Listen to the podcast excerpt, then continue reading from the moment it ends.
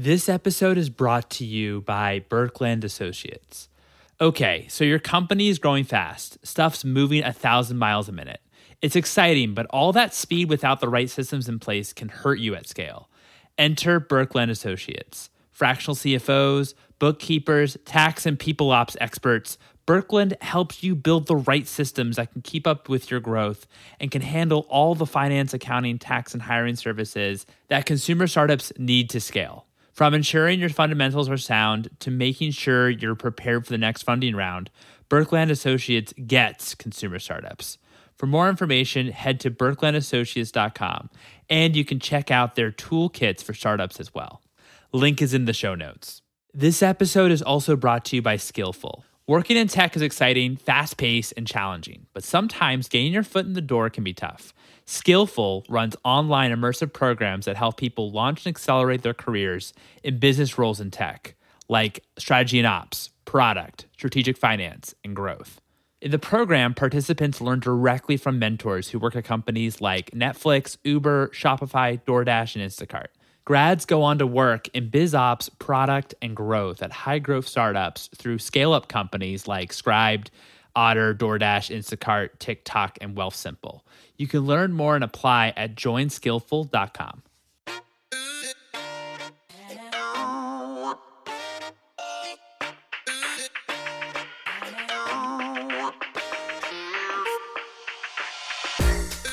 Hello, and welcome to The Consumer V C. I am your host, Mike Elb, and on this show, we talk about the world of venture capital and innovation in both consumer technology and consumer products.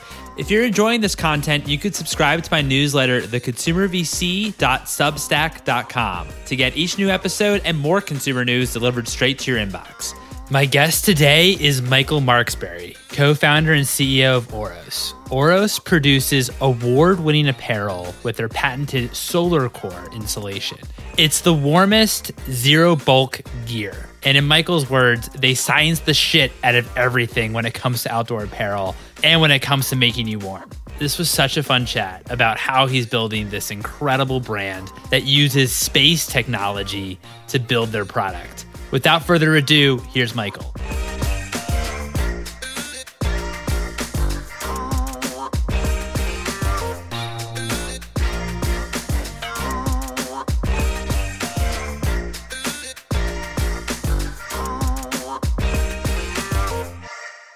Michael, thank you so much for joining me this morning. How are you doing? I'm great, Mike. Uh, so much fun to be with you.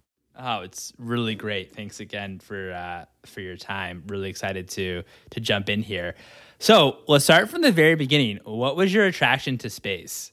What kid doesn't want to be an astronaut when they grow up, right? Um, I certainly had that that desire. But for me, it really all started um, after I climbed this mountain in the Northeast Swiss Alps. And I looked like the Michelin Man. And I came back to the U S. And when I was in college, I was a science geek and I was working in a lab and uh, doing research. And I got really lucky. And through that research, I ended up getting a, a scholarship created by the uh, Mercury seven astronauts, uh, which was super cool. And that's really when my, you know, affinity for space started. And that's also when I learned about this, this NASA technology that Uh, we now use in, in all of our products today. So walk me through, once you got that scholarship and how maybe you nurtured or developed a relationship with NASA. You know, so the relationship we we developed at first was with this entity that gave us the scholarship, the Astronaut Scholarship Foundation. That was first. And then, you know, we learned about this Aerogel technology, which, you know, NASA said was the lowest thermal conductive solid in existence. A bunch of fancy words, meaning it's the best insulation in the universe. And like they're using this stuff to insulate space shuttles and the Mars rovers and, you know, all this stuff in space. And space is negative four hundred fifty-five degrees Fahrenheit. Like it's, it's, it's pretty cold. And so I'm looking back on this, you know, experience that I had where I looked like the Michelin Man on top of this mountain and thinking like, and the jacket I was wearing was like insulated with like, I don't know, animal byproducts, like goose down, stuff we've been using for hundreds to thousands of years. And I thought like, how come we're not using this incredible space tech, like it would solve this problem I had where I looked like the, the bitch man on top of the mountain, right? And so that that uh, that launched this this company, this idea with Aerogel, and um, that original Aerogel tech long since expired from an I P perspective. Like it was created in the nineteen thirties, and so we didn't we didn't really have a formal relationship with NASA at that point. Uh, but with this new technology that we'll be coming out with that we can talk more about later, uh, we had to we had to license some some intellectual property from NASA and uh, develop some uh, cool relationships along the way. Um, in, be- in between that new tech and today, uh, we ended up uh, doing some really cool collaborations with a couple really famous astronauts and releasing some awesome uh, NASA, O R O S NASA jackets that are super cool. That's awesome. That's that's super cool. So I guess for your initial products and maybe with the initial idea of using aerogel for in jackets, since there is no, the I P has expired since it was developed in, in the thirties, there's no patents on it that are still viable.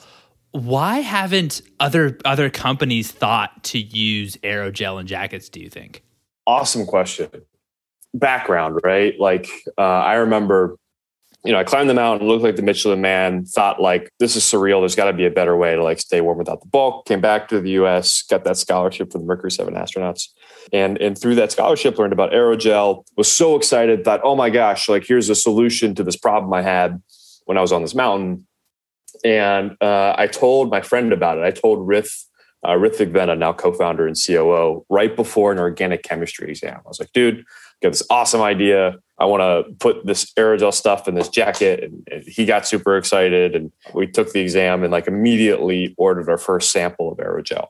By the way, I beat him on that exam. So that's, that's important. So we, we got the first sample of aerogel and I uh, we put it in our hands and it just shattered into a thousand little pieces. And so it became evidently clear why this tech that's been around since like the nineteen thirties hasn't really been used in anything. And the problem was this aerogel stuff was super brittle. Uh, the, the aerogel base matrix is an amorphous silica. So same stuff that's in like glass and sand and, and all that stuff. And, and aerogel's, depending on how you make it, roughly like ninety-eight, ninety-nine percent air. So there's not a whole lot of structure there. And relative to its, its weight, uh, it can hold a lot of weight itself. Relative to its mass, it can hold a lot of weight. But the problem is uh, it, it can't really hold a lot of weight and just kind of shatter. So we're like, oh my gosh, like this stuff would never work in apparel where you need flexibility, mobility, and you know, all those things. And and so we spent the remainder of our collegiate careers, our sophomore years to our senior years, just like eerily obsessed with this idea. Like, how do you take the best insulation that this world's ever created and just make it not brittle so that you can put it in apparel? That became our passion project. And we looked at the industry, the, the outerwear industry and the outdoor industry, and saw like whether it was footbeds, uh, like like insoles and shoes, or uh, soft coolers. Think like, you know, everyone knows like the hard coolers, right? But then there's the squishy soft coolers as well, like lunch boxes and stuff like that. Uh, uh, um, and then a series of other applications as well, like sleeping pads. And, and all these different products, they were using Uh, a form of foam, generally closed cell, sometimes open cell, in these products uh, to provide insulation. And that foam was super flexible and super durable and had a lot of structure. So we thought like, oh my gosh, if you could combine aerogel, which is flexible but amazing insulation, with this foam, which also is good insulation, but is incredibly flexible and durable, you could have an amazing product. You could have a flexible, durable aerogel composite. And that created SolarCore, uh, which is what's in all of our products today. And we're fortunate to have it patented and, and all that fun stuff. But um, that's how we created a flexible, durable uh, aerogel composite. So it was combining new methods that haven't been, or or new ingredients that have never been uh, used in apparel, which is aerogel, but then as well as maybe traditional ingredients as well using foam, um, and that was really like the the, the secret that that became uh, SolarCore. Totally, absolutely, and it, it turned out it actually worked. It's been tested against um, uh, to date over two hundred fifty other insulations, and it's beaten every single one of them from a, a, just a pure warmth perspective, uh, thermal insulation perspective, which is great. Like it's warmer, but what makes it cool is it solved that problem that I had when I was on the mountain where I looked like the Michelin Man and I was super puffy. Yeah. Uh, because every insulation that's ever existed in apparel or accessories or, you know, all that stuff uses loft to work, re- um, requires bulk and space, right? Like take goose down. Goose down works because it traps a bunch of air in between the feathers, right? And the problem is if you compress that down, you lose all that airspace and you lose the ability to stay warm. So there's this dependency on space or airspace or volume uh, in order to keep yourself warm uh, when you're in any of these environments. That is not true with aerogel and thereby SolarCore because it works via prevention of conduction. When you compress SolarCore, uh, fifteen P S I, good amount of pressure, maintains ninety-seven percent of its thermal performance. Or said another way, for the first time in history, you don't need a big, bulky insulation to stay warm. You can have a thin piece of insulation, put it in a garment, uh, and stay incredibly, incredibly warm. Or super simply, no more Michelin Man, uh, which is awesome. No, that's awesome. That's great. I think we've all been there with with being Michelin Man um, when it comes to um, outdoor uh, weather. How do you even conduct, when you're testing um, your product against others, how do you even conduct how um, how insulated um, it is versus others? Yeah, awesome question. If our chief technology officer, Jeff Nash, were on the call right now, he would be bringing up uh, a slide deck, walking through all, you know, all the different methods that we use. Uh, and Jeff's phenomenal. Jeff, before OROS, was uh, on the leadership team at Black Diamond, and before that, led um, the North Face's innovation and materials teams. Um, awesome dude. But breaking it down the most simple form, there on the material itself, there are standard test methods that we use called A S T M that everybody else uses uh, to test either thermal conductivity or thermal insulation or, or all that. And that just provides like a raw scientific value that, you know, you can use on every other material and, and, and really run like some awesome science experiments. But ultimately it's about like what the user and the consumer feels and wears, right? So we also do human trials or human testing or, or wear testing uh, uh, with our consumer base uh, before we release a product to market. Yeah, no, got it. Certainly, I can understand the need. I don't think anyone enjoys looking like Michelin Man. And I think that as well as space, you know, it's, of course, much easier not to have to store a big, bulky jacket, right? And especially when you're, like, transporting, I'm thinking about all the times I went skiing or or what have you, or or going to, to, to cold climate. It's never fun transporting, you know, all of, like, the ski gear.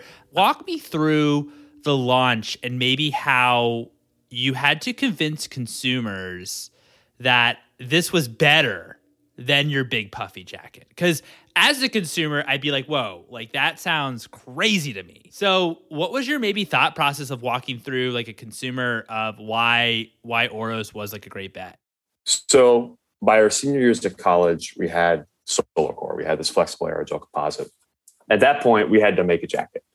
And Rith and I, two science geeks, don't know anything about, uh, you know, how to make apparel. We wore it. We were both outdoor enthusiasts. But so we basically asked a bunch of like really hardcore cons- uh, consumers in different areas, like, what do you want in a jacket? Um, got all the, the functionality and hired a designer contractually to like design this jacket. And the jacket itself, uh, oh, and then we we had to find someone to actually prototype it. So we, um, it was through that experience we learned like, hey, no factory wants to work with a college student. So we changed our email addresses. That's actually when we filed incorporation. So we could say, you know, on behalf of our company, uh, OROS. And so uh, we got someone to, to manufacture our first prototypes. And um, the jacket itself, like candidly, was pretty ugly, but it worked. Like it had the functionality we needed and all that stuff. And the problem was we didn't have any money. Like, you know, we were totally broke, like spent all of our money, like making the SolarCore thing. And so we needed, the problem is with, you know, apparel and I'm sure a bunch of other product categories, these manufacturers work with M O Qs or minimum order quantities where, you know, you can't just order five or six jackets. You've got to order whatever their M O Q is. And turned out with the current factory we're working with, it was like a thousand units. And each, each jacket, I think, costs like a hundred bucks F O B or basically, you know, get it and store it over here in the U S. So you do the math on that. We needed one hundred thousand dollars to get our first, you know, batch of product over from over uh, from where our manufacturer was based. So we're like, uh, oh my gosh, like how are we gonna, you know, get one hundred thousand dollars? We don't have that money. Two kids from the Midwest. So we we ended up running a, a Kickstarter campaign uh, to launch the company back in I think twenty fifteen, and uh, put this awesome video together, uh, launched it on Kickstarter, and um, was very fortunate in the first like thirty-six hours at like one hundred twenty-five grand, like more money than two kids from the Midwest have seen before.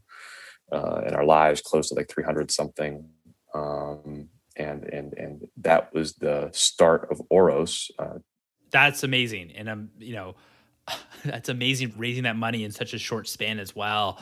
And I'd imagine too, obviously not just the money, but um, which is obviously critical to launching your business. But imagine what's also super helpful about the Kickstarter campaign is that then you actually have customers that you actually can, that actually can maybe prototype, or you can kind of get feedback, and as well as validate it. I mean, if you're raising that kind of money in like the first thirty-six hours, it also must be quite validating for you, because then like there was a sense of a real need for this. Absolutely. You know, um, there were a couple cool things. One is, my favorite thing is when we get an email or a message, you know, someone orders something through our site and customer service will say, hey, I just wanted you to know one of our clients or customers that just bought today uh, was also a Kickstarter customer back on day one. And that's always cool to see. Like, oh my gosh, that's so awesome. And then, you know, I think the other thing is, uh, to your point, like Kickstarter provides validation, like there's actually this need. Now it is a very different market than, you know, setting up a website and that, so that there, that needs to be accounted for for sure. But a lot of people do Kickstarter to get that validation and then pitch V Cs. Rith and I did that Kickstarter because uh, to, to show our parents, like, hey, going to go do an OROS was a better thing than going to med school. What was the next steps? Obviously, then you went to you went in and ordered the product and were able to. But what were kind of the next steps after that? Yeah. Uh, so at that point, we raised our first financing round, started building up our team. Uh, you know, obviously turned our, our website on, started expanding our product line and all those things in the background, in the ether, you know, like Rith and I knew that our aspirations were much bigger, right? Like if Rith and I were just building another apparel brand, we, we wouldn't be as interested in what we're doing, right? Like we're not apparel guys by nature. We're, we're we're scientists. Like we're building, at the end of the day, we knew we were building a material technology company. And we knew that our, our mission was to uh, empower the future of human exploration and to transform this, this market of uh, thermal apparel uh, that's been antiquated for a long time. And so our, from a product perspective, what we wanted to do was, was bigger. We didn't just want to make, you know, thinner or warmer outerwear like we make with SolarCore. Essentially with SolarCore, we give you a less bulky jacket that keeps you warmer. Uh, but what we wanted to do is we wanted to make uh, a, a technology that would allow a consumer to wear a long sleeve shirt that could keep you warm, sub-freezing. And to do that, you got to make a, a really, really, really warm fiber. Uh, uh, and I'll leave it at this. As we've been building the brand over the last couple of years, in the background, uh, we built up a phenomenal R and D team and have partnered with the Department of Defense on working on creating this fiber. Uh, and it comes to the world in early twenty twenty-two. Uh, so we are so excited.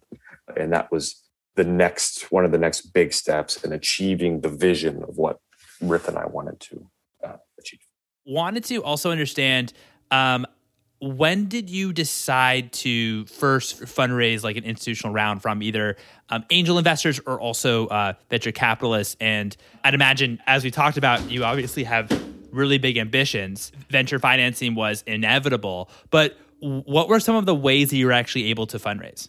Yeah. So we raised our first round, um, maybe like a A year or two after college. Um, this was our seed round. It was two million bucks, and Rith and I didn't know anything about venture capital. Like our degrees were science-based degrees. Like we thought we'd be, you know, at that point in med school. So like we we didn't know much about raising capital, um, and so we we learned the hard way that V Cs don't respond to cold calls uh, or cold emails. That was a that was a learning experience.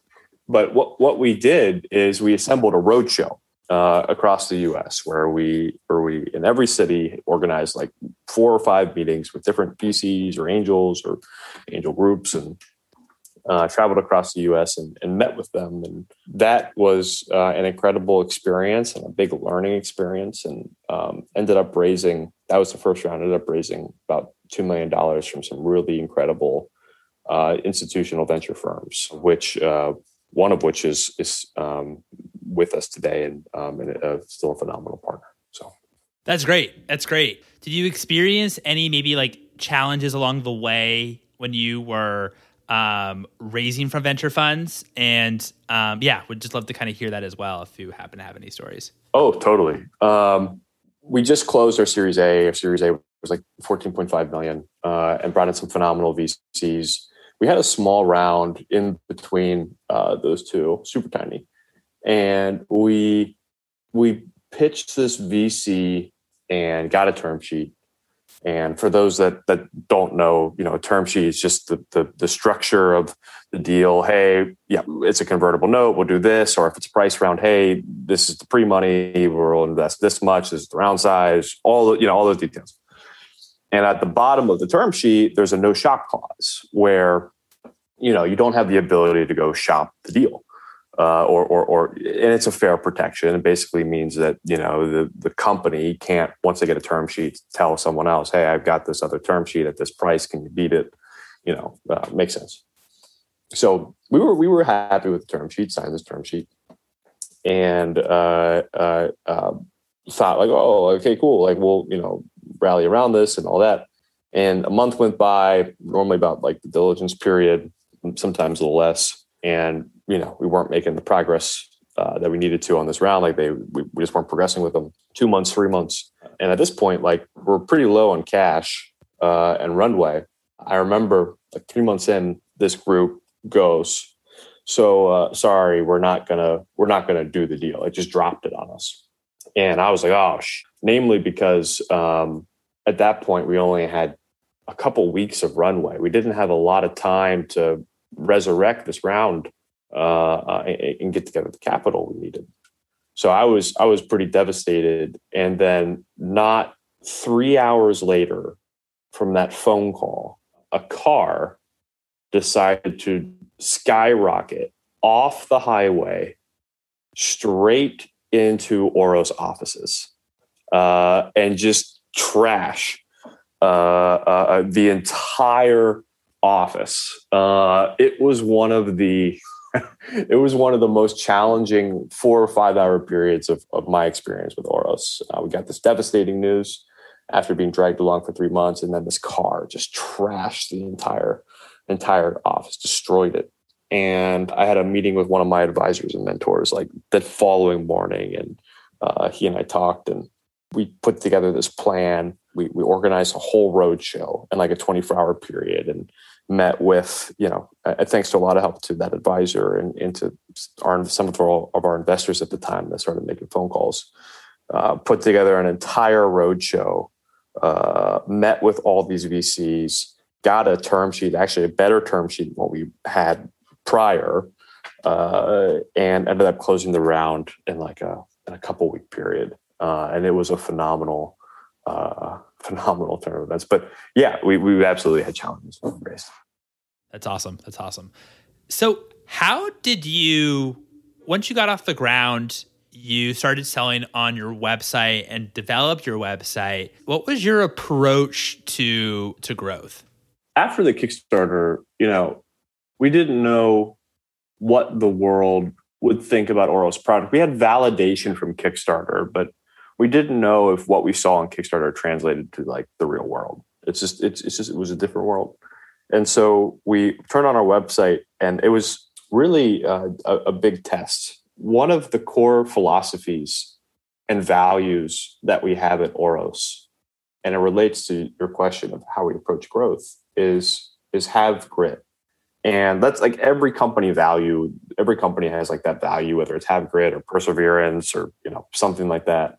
Uh, but for us, it's a little different. And we believe that we as humans are very afraid of failure. It's like this innate feeling like that we have, and that's that's fine. But but we believe in sciencing the shit out of everything you do. Uh, and if you believe in that mentality, and if you believe in having grit, then that means you view things, uh, especially at OROS, as a science experiment. You have a hypothesis, you test that hypothesis, and either it's right or it's wrong. If it's wrong, we as humans view that as failure. We get downtrodden and like, oh my gosh, like this, you know, this thing will never work or whatever. Um, but at OROS, if you have grit and if you believe in science and the shit of everything you do, that failure is a, a learning lesson that then you can reapply to your hypothesis, modify accordingly, and try again. And so our approach at OROS, and, and, and especially whether it's like digital marketing, for example, Uh, uh, or, or growth hacking, or whatever you want to call it, um, is is all about science experiments. So it started off as a big test. You know, do we have consumers that want it? Launched on Kickstarter, found out yes, got the money we needed to buy the inventory. Then we moved uh, onto our website and said, well, you know, Kickstarter is an isolated community for the most part. Like, what about the real world? Is the real world going to want this? Ended up generating success, um, uh, hitting a, a good amount of revenue in year one.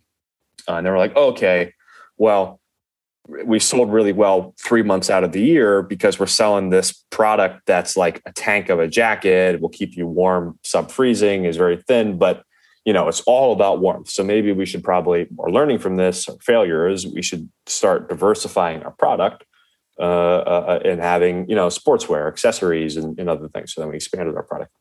But now we're still seasonal. Like we're, you know, we're we're a three-season company. We haven't addressed summer yet, but uh, that was the next step. Then we did that and said, well, you know, we could probably work on our designs. And so we we moved the company to Portland, Oregon, which is the technical apparel com- uh, headquarters of the world. You got uh, some incredible companies here in the space, whether Nike or uh, Adidas North American headquarters, Under Armour has a campus out here. Uh, built up a phenomenal product team, got the design store that needed to be. And, and and so it's it's a constant learning experience. It's a constant science experiment. And we're constantly sciencing the shit out of everything that we can do to improve the company. I love that because, as you say, like if you think about it in a scientific way, whatever you do, there is no failure. Because when you have a hypothesis and then you run the experiment, and even if that hypothesis, even if it doesn't hold true, then you've still learned that that hypothesis hasn't run true, and that, and you've learned what the right answer is then, right? That's really, really cool. And uh, I think that's a great also kind of outlook to look at, you know, entrepreneurship or starting anything. I, I, one caveat, I do think that there is failure, but I think failure is a lack of taking those small failures along the way. Like if we get so afraid that we start stagnating and, and, and being afraid to take those